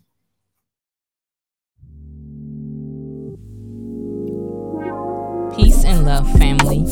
We invite you into the heart of our serenity, ancestral royal pythons. At Ancestral Royal Pythons, we're not just breeders, we're nurturers of love and growth. Each of our high end ball pythons is a tribute to the grandeur of the natural world and our dedication to quality. Reach out today and bring one of our creations into your home. This is Ancestral Royal Pythons. Your journey begins here. Here's to the exciting world of ebony and ivory reptiles. From unforgettable parties and events to keeping and hatching some of the dopest reptiles in the reptile hobby, we're all about education, quality, integrity, and respect. Hit us up and see how we can help make your next project a reality. Experience Ebony and Ivory Reptiles, where fascination meets fun. Ebony and Ivory Reptiles. Yeah, so I want to um, talk about like technology and like the technologies that surround the industry. So like one of the big things um, going on right now, obviously, is genetic testing. So, how have you like leveraged the genetic te- testing, or have you actually leveraged the genetic testing, and, and like how your how's your game plan in that space? I have, and I think the biggest um, thing with genetic testing for me has been proving out a pos het. So I had a uh, ultramel het pied male that had a bunch of genetics in him that I got from Ozzy that I bred to. What I breed him to? I bred him to in a het ultramel, and I got two really awesome looking ultramel females that had a bunch of genetics in them, and they had pied markers, but they were only pos het pied, right? So I put took in their shed test, and they both tested, you know, positive for het pied. So they're holdbacks because they're ultramel het pieds, and they each have two, three, four, five genes in them. So they're you know invaluable to me. So from that perspective, um, trying to figure out what I want to hold back it's been valuable. I don't know if I'll get into testing snakes that are pos hets um, if I know I'm going to sell them from the uh, from the beginning because I, it, you know, sixty bucks for a test, fifty bucks for a test, it might raise or, or lower the value of the snake. Um, I don't know if I'll get into that, but like I did have a mystery snake pop out that I actually did sell and I don't know where it came from. So I had a clutch. It was that same male from Ozzy. So he's he was sold to me as a leopard firefly orange dream ultramel het pied. And I was seeing some weird things in earlier clutches, and I had this other clutch, and he was bred to a pastel pied female. And I got this snake that looked like an ivory. It was all completely white. Well, the snake from Ozzy wasn't supposed to have yellow belly, and this other female wasn't supposed to have yellow belly or anything in that complex. So I uh, uh, talked to Charlie at Gray Rider Reptiles. I sent in the shed, and he tested positive for yellow belly, but not ivory. Um, and I believe then he also did gravel for me as well, and he tested negative for gravel. So then I, Charlie actually took the shed and sent it into RGI for me to do a full panel because they do all the other super stripe, you know, yellow belly complex genetics. Mm-hmm. Because I still feel like this snake has to be some allelic combo with yellow belly. So then I look back and I ask Ozzy because I didn't have the the pairing records from the mail I bought from Ozzy, and I said, "What was his pairing exactly?" Because I'm seeing some weird stuff. And Ozzy said, "Well, to be honest, I think he was Enchi as well. But Ozzy sent me the pairing records, and one of the one of the one of the um, parents had yellow belly in it. So it helped me kind of figure out that this male also has yellow belly, right? So this male that was you know four genes turns out to be five or six genes, and he's all, all that much more valuable to me at this point. Um, but now this snake, you know, I already sold the snake, and I sold it as a mystery snake, and I you know gave them the information I had but I'm still waiting for this genetic test to come back because RGI has been taking about a month to get uh, results back. So, I mean, it's with things like that, we're getting mysteries. Um, you know, neither parent was supposed to have yellow belly or specter or or asphalt. Um, but I get a snake that's all white that has that looks like an ivory. Um, and I'm like, well, you know, like wh- where am I getting these special extra genetics from? Right. And so that's how, to me, where I think it's very important. And I, and I, think I just saw the video where RGI said they're supposed to have 30 more new tests out or something by by October. Yeah, I saw that. There's a ton that's going to be rolled out. So, So now I'm hoping that that full panel test for 120 bucks is still 120 bucks when that happens. Because I'm sure, I mean, I'd be utilizing that a lot more on some of these snakes where I have no idea what's going on. You know, if they're if you can test for leopard and orange dream and you know all these other incomplete dominant traits. Um, I've hatched out quite a few snakes this year where I'm like, I have no idea what this is. Like, it, it's just I can't find if I put in those genetics from the parents in MorphMarket and I look through the calculator and I click on all the different combos, there's nothing that looks like it. right. So either the people that are listing them have the genetics completely wrong, you know, and they're IDing them wrong when they sell them, or there's some other hidden gene in the one that I produced. Um, genetic testing solves that. You know, it, it takes all the guesswork out of it, which is where, for me, it's important when I'm trying to pair things up a year or two down the road. Um, I know what that snake has. I know what I'm breeding it to and what it has, and it makes the ID all that much of, of the offspring a little easier. Um, but there's when I buy a snake, like when I bought the snake from Ozzy, I knew that uh, it's a guess. You know, nobody else at that point. I don't. I think that that male that I bought was the only leopard OD Firefly Ultramel Het Pied. Um, I, I hadn't seen another one like it for sale. Um, maybe somebody had one in their collection. Well, turns out to be yellow belly too. So I'm not mad at Ozzy because I had an extra gene, Right. and I wouldn't be mad if it didn't have, you know, one of those genes in there as well because I understand that it's all it. it I guess that's the one- Theoretical ID. Yeah. right? And that's that's the one thing I need to say to everybody, and that I wish people talk about more is the only thing that should be guaranteed are the recessives Right. if you're producing everything that I produce, I guarantee the recessive traits. If it's 100% het, I guarantee it because I know what the pairing is. If I bred a clown to a pied and a normal comes out, that's because it's a double het clown pied, and I guarantee that it's double het clown pied.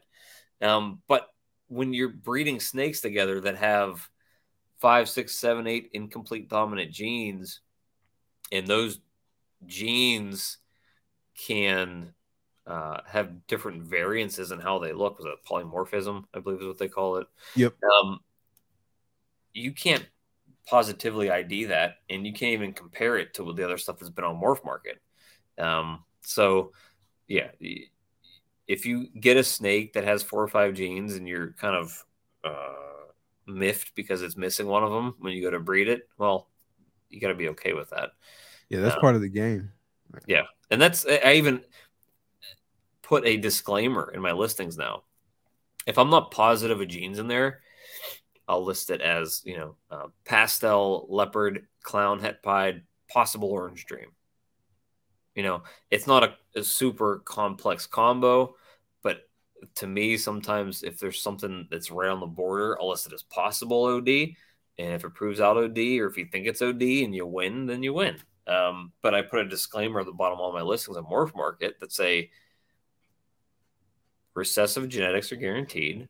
Incomplete dominant genetics are theoretical IDs or the, the best guess with the information that I have. So don't be upset if it's missing something, and don't be upset if you have an extra gene. so, but the genetic testing, I think, is invaluable uh, with some of this stuff. Um, I had somebody on Instagram actually contact me last month or two months ago about sending in sheds for testing MJ Axanthic to RGI. And I haven't had a chance to send it in yet because I was waiting to get all the sheds that I had. Um, but so stuff like that, where you know, if it's a new shed test and they test it for for free, like the DG stuff they did two months ago, I sent in my two DG sheds for that because they're both het DG. Um, so I wanted to see kind of what what what they have. Um, stuff like that's invaluable because I have a I have two pos het MJ uh, pied snakes, and if they turn out to be um, you know, 100% MJ, then their value to me skyrockets because they're pied het clowns. Um, so, you know, it's it's a good thing. Um, I think it only helps the industry. Um, I, it's not accessible though. It's still kind of expensive, I think, for for a lot of people. 50, 60 bucks to test for one gene is a lot, especially if you're buying a pet or if you have one or two snakes. You know, 50, 60 bucks can feed most people snakes for a couple months. So to be able to shell that out when you're not running a business um, is a is a big expense. So hopefully some of those prices come down. But for me, Yeah, I hope so too. For me, you know, like those two females, those ultramel females that I kept, they had het pied markers, but I wanted to be sure, or because they were getting sold. If not, um, you know, to me, having that assurance that they're het pied was kind of invaluable for me in terms of what my plans are going to be in two years when I'm breeding them. Yeah, I'm like you. I'm not gonna test stuff that I know I'm gonna sell. At least not at this point. Maybe if the price comes down a little bit, maybe I'll change like that strategy. But for right now, I'm not gonna test stuff that I know that I want to sell. I haven't tested anything like to date, but I'll probably be doing some testing this year, um, for sure. Yeah, yeah. it's it's you know check check Charlie out from Grey Rider Reptiles. Um, the couple sh- I sent in, actually, I sent those two het pies into them, plus that ivory male, Mhm. and I believe an adult, and he got me the shed test back, the results in a day or two. Oh, Um, really? Is he testing for clown?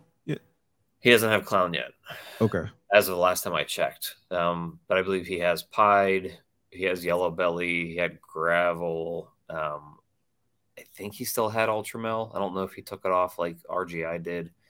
Um, I believe he has hypo. I think lavender. Um, so he doesn't. He, I, I think his issue is that he can't sequence everything on his own, so he needs to have everything publicly publicly released so that he can do it.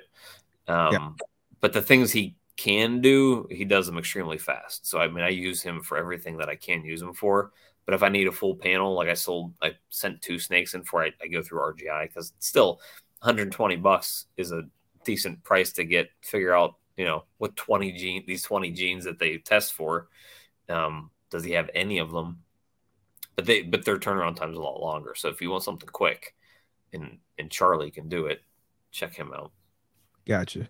I got a, I put a confusion het Batman to an Ultramel, and so I'll be testing for clown for some of those babies. I'm assuming like the clutch goes well and everything works out the way it's supposed to work Yeah. out.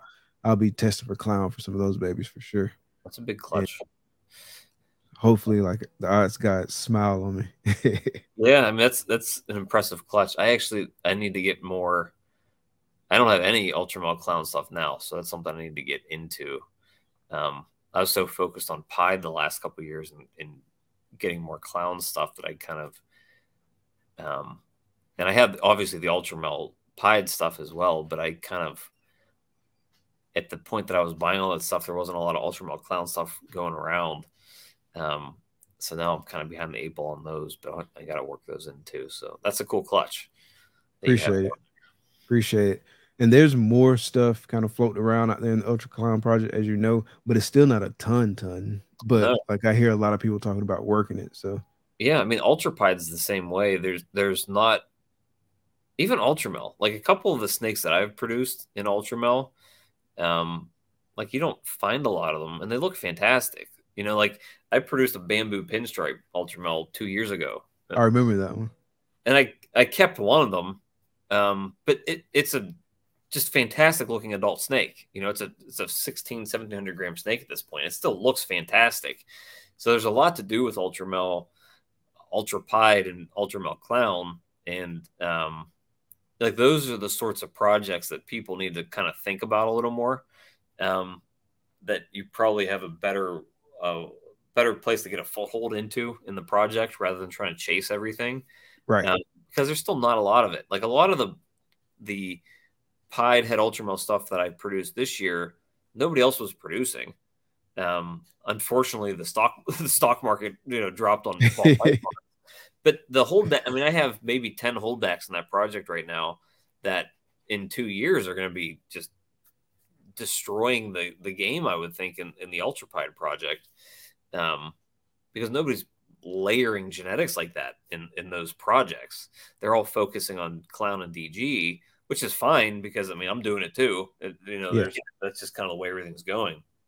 But it doesn't mean that you can't, um, you know, carve out your little niche with with the side projects. Absolutely. Have you tried the Morph Maker AI yet? I haven't. It, you know, the first the first time I saw that was a couple days ago. What, I, what is that a website? It's on a website. Yeah, so if you go to like Morph Maker AI IG page, they've got the link to it Okay. on in their IG profile. And so you just go on there and it's basically like an image generating like AI that's been trained up on a lot of ball python morphs. Uh the guy um he's been working on it with his son, like his son like um specializes in that and so like and then he's been in the reptile industry for a while and so it's been a father son project that they've been working on.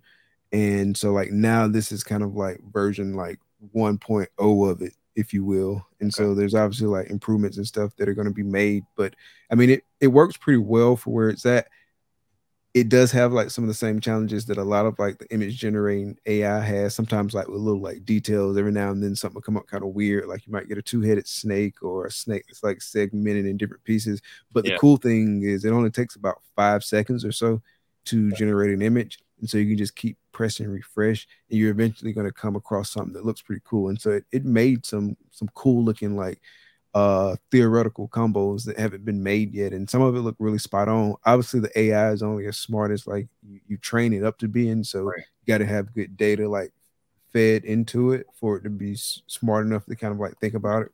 And it's like i said it's just really kind of like the version 1.0 so if it just keeps getting better and better and better i think it'll be a useful tool or at least something fun just to kind of play around with. Yeah, it's just to visualize what you're, what you have the potential to make. I, I Yeah. guess now a lot of that is. So are they taking like single genes and, and mashing them up together, or are they actually taking combos into the AI to create new combos? Like, so, like, is it only taking a pastel and an enchi to create a pastel enchi, or can you put a pastel enchi in a uh, uh, Mojave confusion, and will it generate something with all four of those genes in it? So you can generate something with like all four of the genes in it. Like there's still some pieces and obviously i'm just talking from having played around with it like for a couple of days. Like there's some things like for example i tried to put in i put in a lesser mojave because i kind of want to like stress test it if you will. Yeah. And so i put in a lesser mojave and it showed me like a generated image of what a lesser mojave would look like mm-hmm. if it wasn't a bell right? So like if it wasn't like a blue-eyed lucy and you just saw like lesser and mojave kind of like interacting without like uh-huh. it being Yeah. all white snake that's how i would envision it to to, Okay. to look and then i tried a super chocolate super spot nose clown and obviously you can't have that because chocolate and spot nose are allelic and so like it still generated like an image for that but it Yeah. is it does like kind of like compile images now in terms of like the images that it was trained on i don't know if it was trained on like single gene combos or uh two gene combos i don't know like kind of how like they made the sausage uh so it does though like generate like more complex combos like i wanted to see what a GHI confusion spot nose clown would look like Mhm. and like i got a pretty good image of it like it's on my page i shared it on my ig it looks pretty cool I'll have to look into it. I might, I Yeah. might, I might get off this later and start. I was like, yeah, that's pretty cool looking. Like, and that's a um a snake that I hope to hit in the near future, like that or better. And so yeah, awesome. Yeah, cool. I'll have to look into it. I haven't seen it yet. Yeah, AI, I guess, is the is the future of most things. Yeah. Yeah.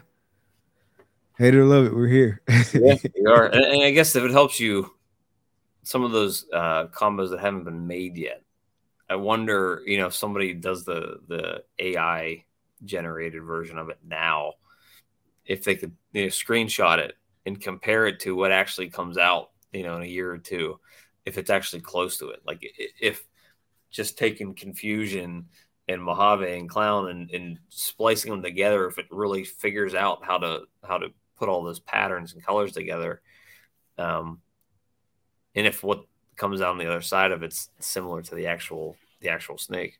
Yeah, that's what I can't wait to see. Like how how close is it? I imagine some it's probably going to hit spot on. Some it's probably not going to be close. Yeah. But yeah, that'll be kind of cool to see how it all plays out. Yeah, as long as as how long until uh, somebody uses one of those AI images to try to sell a snake? Oh, it's going to happen. Like they probably have already done it. Yeah, yeah. Oh god. Sorry, it's crap. definitely going to happen. So buyer beware. You got to. That's when you got to be a smart buyer and know like Yeah. who to buy from, like what kind of signs to look for. Like you got to do your due diligence. Yeah, yeah, there's a lot of shitty sellers out there. So maybe that's the topic for your Patreon. Like really, like hey, hey guys, this is out here. This is how Yeah. to think about it.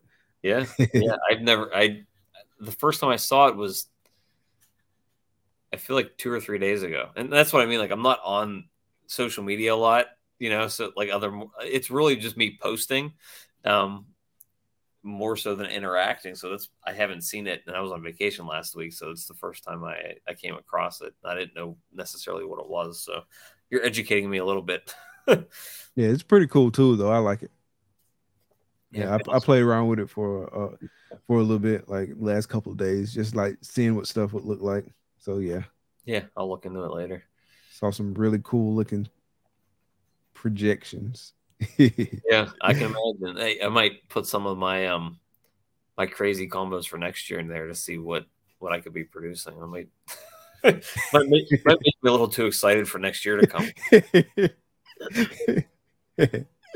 cool, man. So in wrapping up, Ken, let's reflect on your journey a little bit and and, and talk about like what's been like the most unexpected personal growth that you've kind of received by going through this and operating snakes limited, snake limited, and things of that nature. Unexpected growth. Um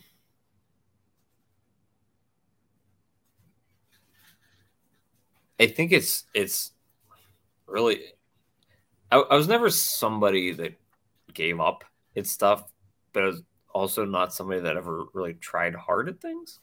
Um, I think perseverance of trying to build your own business and trying to overcome obstacles and trying to figure things out on the fly um, is kind of the I guess the thing that stands out most to me, I guess. Um, and really, the first time I sold a five thousand dollar snake, um, I mean, I, I probably had never been more proud of myself or felt more satisfaction with myself. Um, you know, that was when was that? That was last year. So I was thirty. I don't know how old. I my wife says like my wife says I don't, how do not know how old you are. I'm like I don't care how old I am. Yeah, I forget sometimes too. I have to like legit think about it Um, all so the I- time. I was 36 or something last year. I don't know. Um, and it's probably the most proud of myself that I'd ever been because I I spent years building up to that point.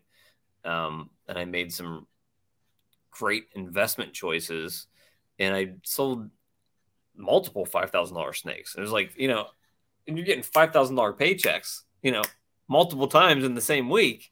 It's a good week. Um, Yeah, that's nice. when you're not used to making that sort of money, you know.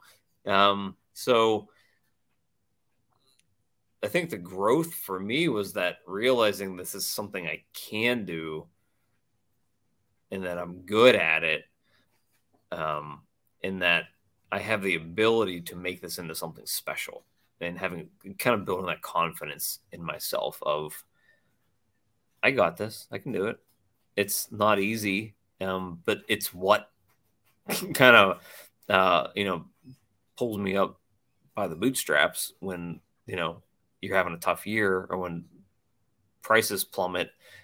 Um, that you know it's a business and it, it sucks, but I can do it. I can figure it out. I figured out how to do it last month. I'll figure out how to do it next month, and I'll figure out how to do it next year. And that's what you have to do to survive and grow. Um, and you know, I think that's kind of what it is. Is just kind of adapting.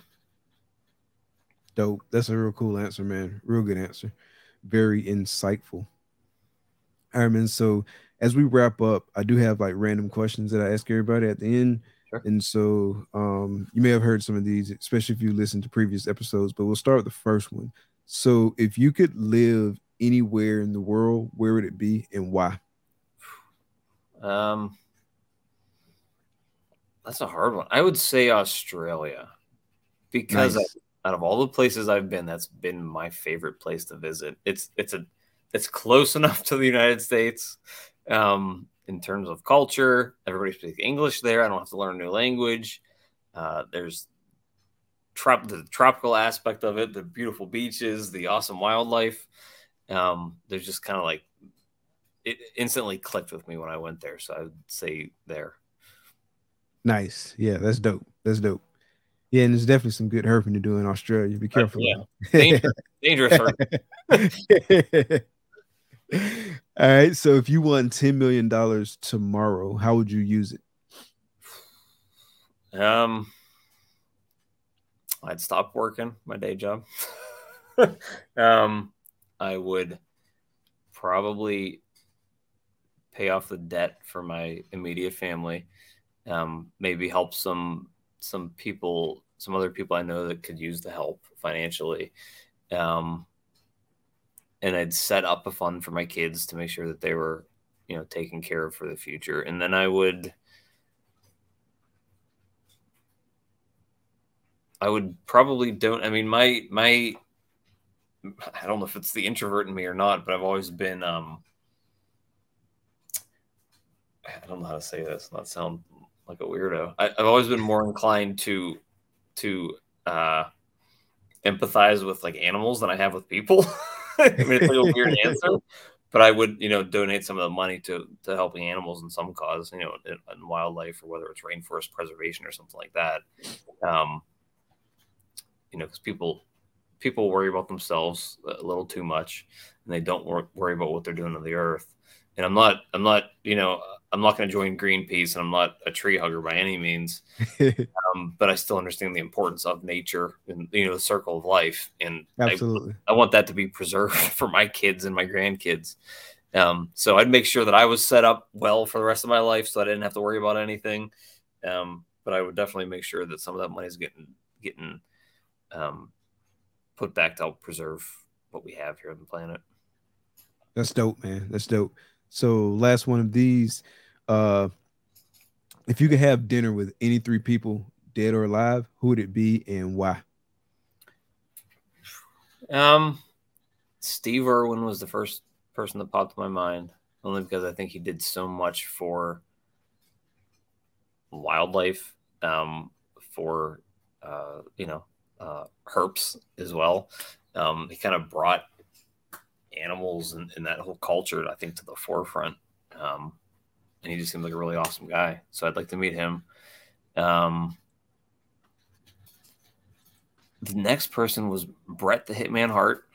Oh, nice. I, I grew up loving loving wrestling. I even watched wrestling into my mid thirties. Um, but he was my favorite, my favorite wrestler growing up. I've always loved watching him wrestle, loved his work ethic. Um, so I'd like to meet him as well. Just kind of like a, a childhood, you know, hero. Um, third person. That's a tough one. I don't have anybody else jumping off the top of my head. It's the third person I'd want to meet. Hmm.